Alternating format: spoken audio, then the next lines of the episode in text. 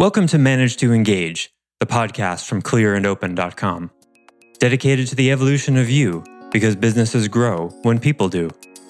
Serving leaders, managers, and people who will be, helping you reach excellence in your work and achieve your personal goals at the same time.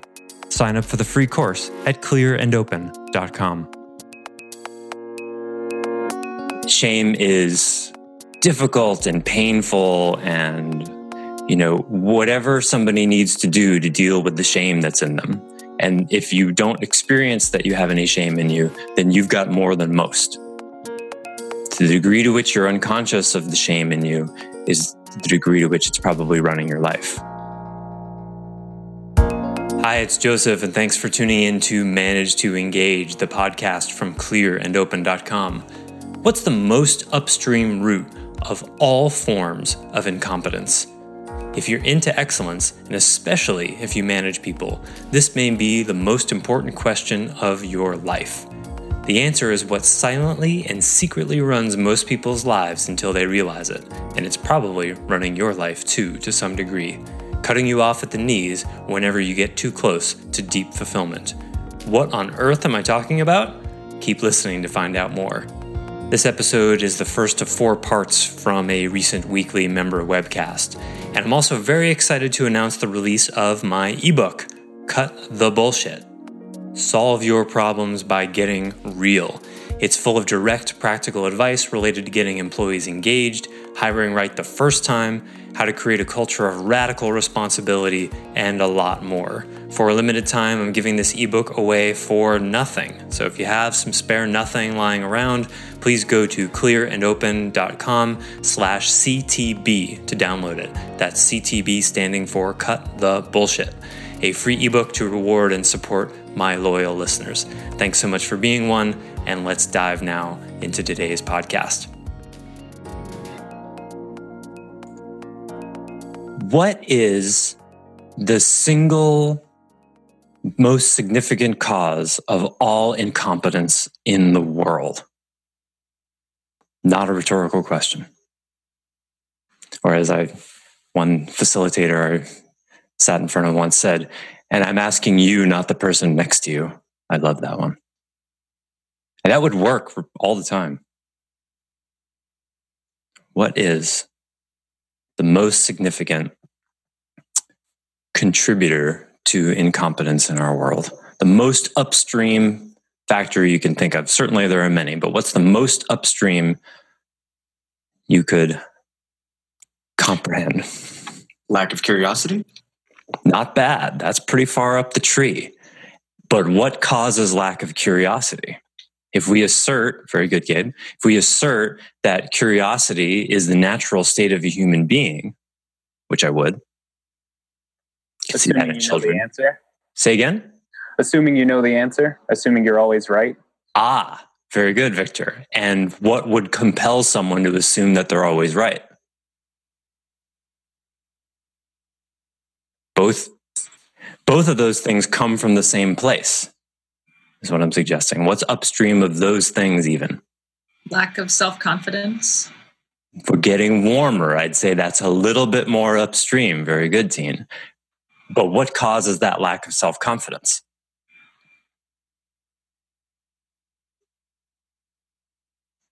Needing external validation.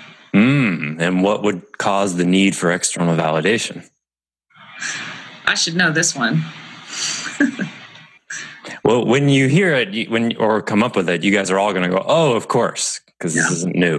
I'm just sort of coming in at a uh, slightly different door a willingness to let it persist. Interesting, Jamie. A fear of not knowing or being wrong.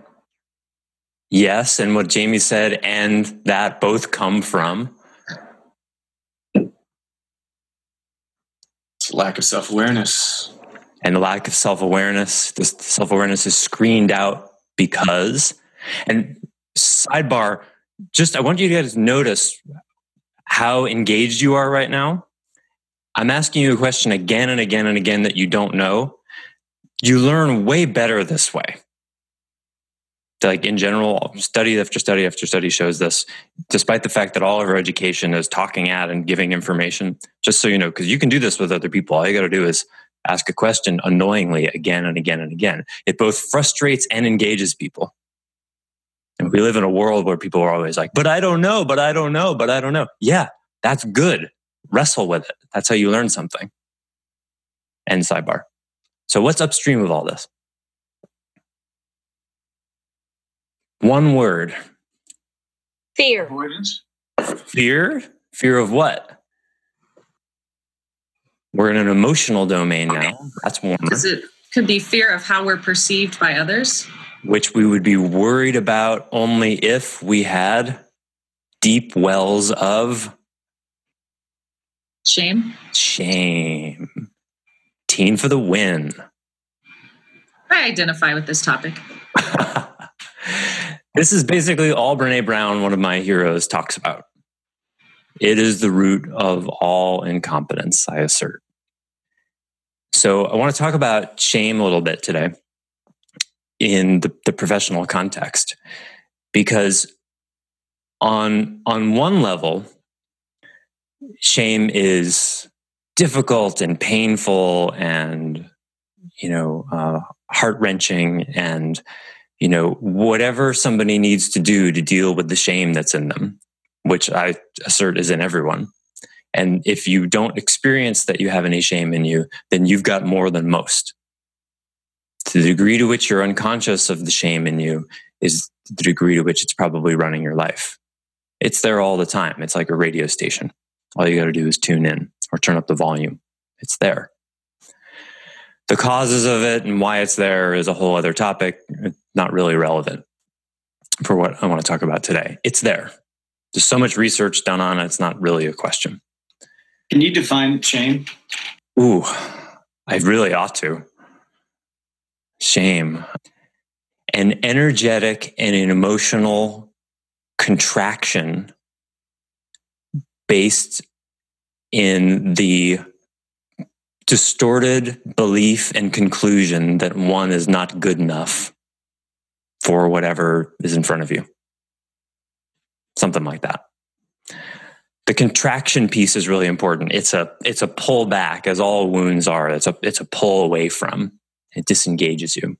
I'm not good enough. It's you know it, you could draw a circle around all the stories. I'm not good enough. I'm not I'm not whatever enough and the, the, the place from which all of those come is shame. Important to identify it as, even though shame we would say is, I guess it's a noun, shame, yeah. We, we tend to nounify things. It's not really a noun. Most, most things are not. It's a dynamic. It, that's why the contraction thing is, is such a nice way of defining it because it's a pulling away from.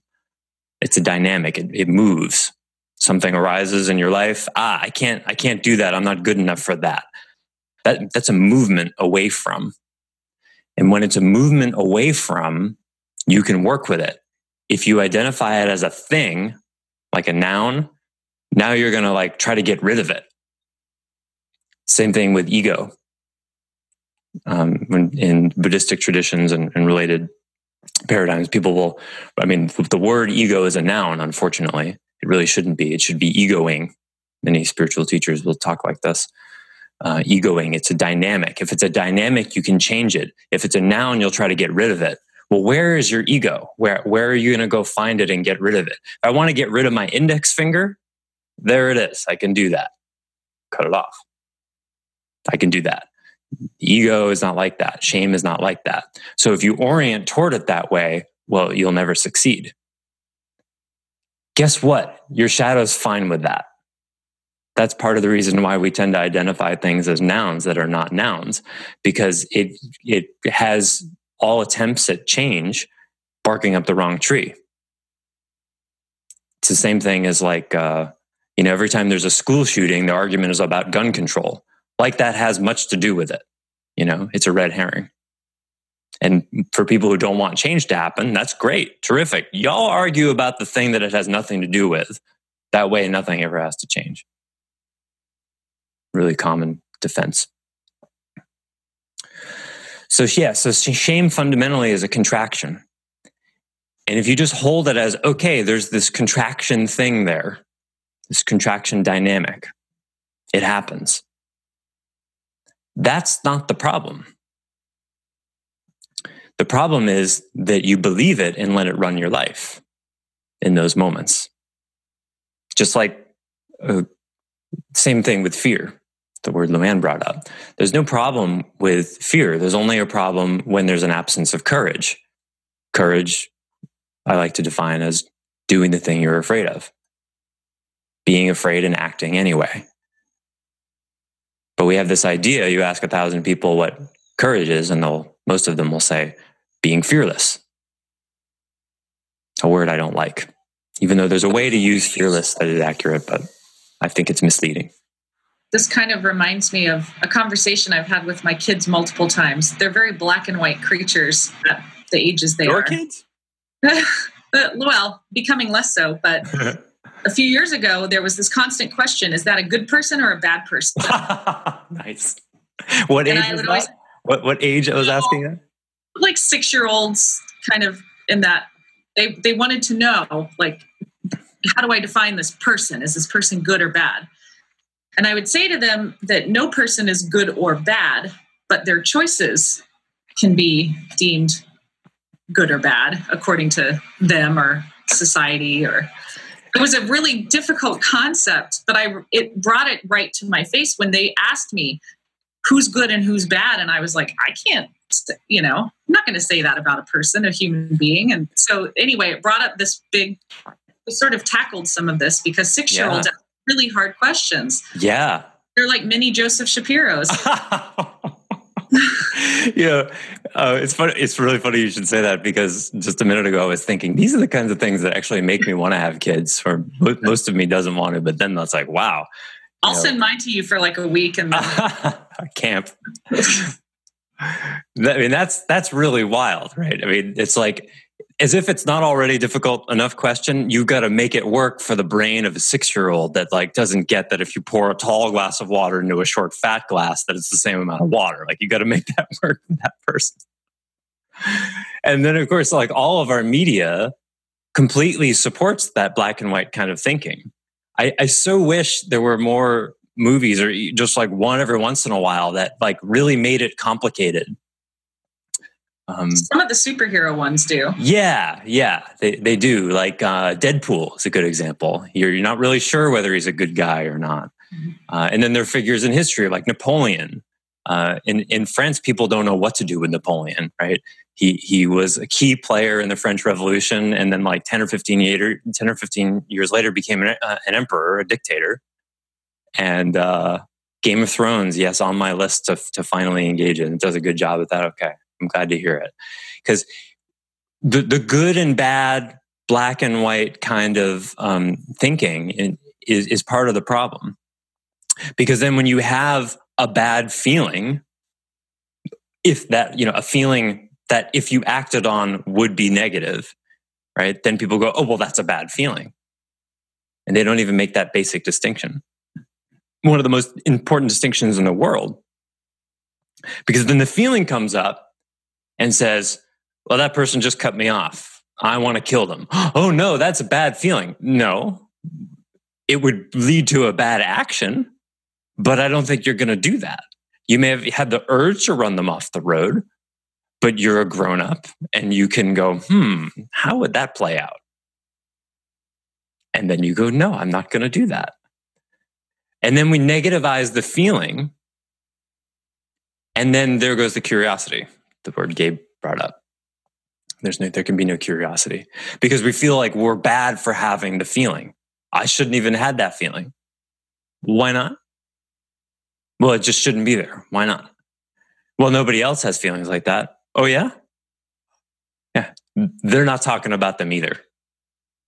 So that's that's the world we end up living with, where we spend so much energy hiding our weaknesses because we think they're not supposed to be there in the first place. Thus, incompetence. Because if when you put energy into hiding a weakness, what happens? It doesn't go away. If it did, we probably would have figured that out by now. and the world would be way more competent. But what happens is it tends to get worse.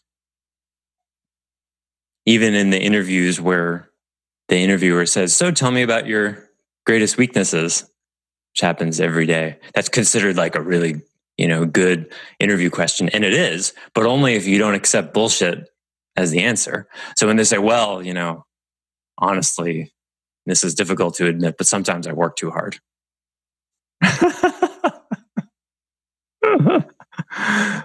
You've probably heard me say this before. When, when I interview people, I start out by saying, okay, so I know in this interview you're, you know, you feel like you're supposed to look really good and I'm going to ask you questions and you're going to present the best version of yourself you can. We're not going to do that today.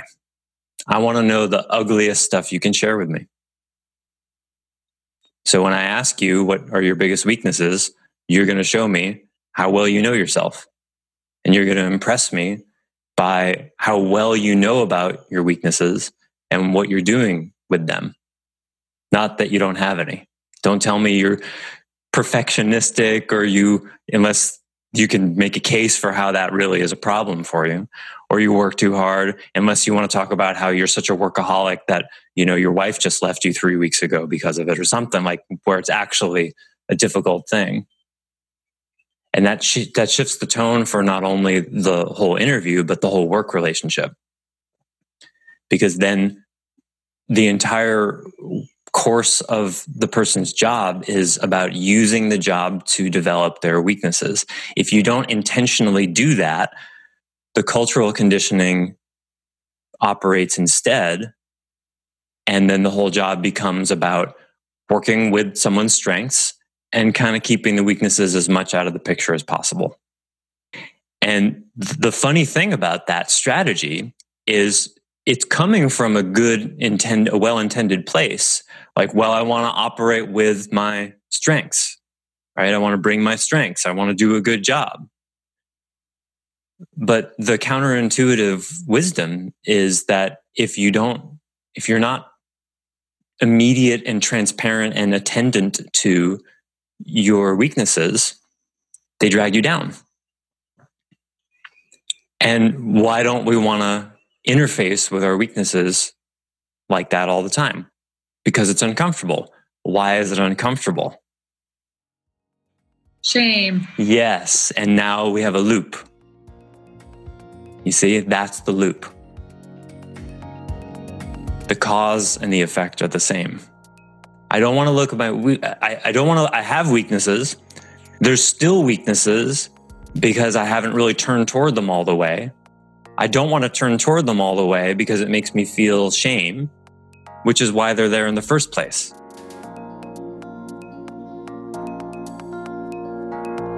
Thanks for listening to Manage to Engage, the clear and open podcast. Join us next week when you'll be a little bit closer to who you're destined to be. Until then, know that Clear and Open is dedicated to the evolution of you because businesses grow when people do. Be sure to visit clearandopen.com for the latest tools, articles, and free resources to help you on your journey. Thanks for listening, and bye for now.